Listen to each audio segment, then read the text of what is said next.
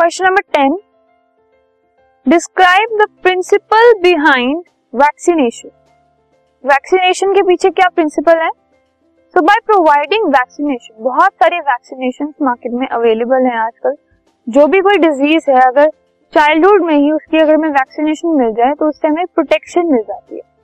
So by providing vaccination we can pool our immune system हमारी body में एक immune system होता है जो कि हमें डिजीजेस से प्रोटेक्ट करता है। सो so, वैक्सीनेशन क्या करती है?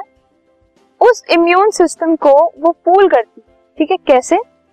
Into developing a memory for a particular infection by putting something that imitates the microbe needed to vaccinate against into the body body के अंदर एक माइक्रोब डाल दिया जाता है, ठीक है?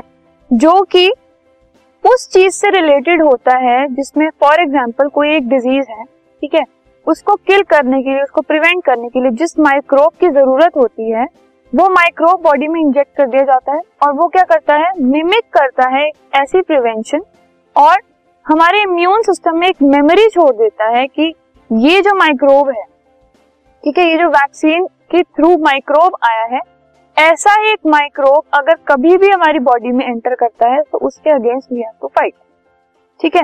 तो वो माइक्रोब जो है, वो हमेशा के लिए नहीं रहता बट वो माइक्रोब जिस टाइम पे जाता है वैक्सीनेशन की वजह से, वो हमारे इम्यून सिस्टम में एक मेमोरी डाल देता है कि ये माइक्रोब जो है this is to help our body to fight against a particular disease okay this would this would prevent any subsequent exposure to the infecting microbe from turning into actual disease तो इससे क्या होता है, जो affecting microbe होता है, अगर वो हमारी बॉडी में आता है तो उससे अल्टीमेटली वो एक्चुअल डिज़ीज़ में कन्वर्ट नहीं होता.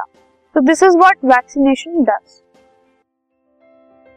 this podcast is brought you by Hubhopper शिक्षा अभियान अगर आपको ये पॉडकास्ट पसंद आया तो प्लीज़ लाइक शेयर और सब्सक्राइब करें और वीडियो क्लासेस के लिए शिक्षा अभियान के यूट्यूब चैनल पर जाएँ।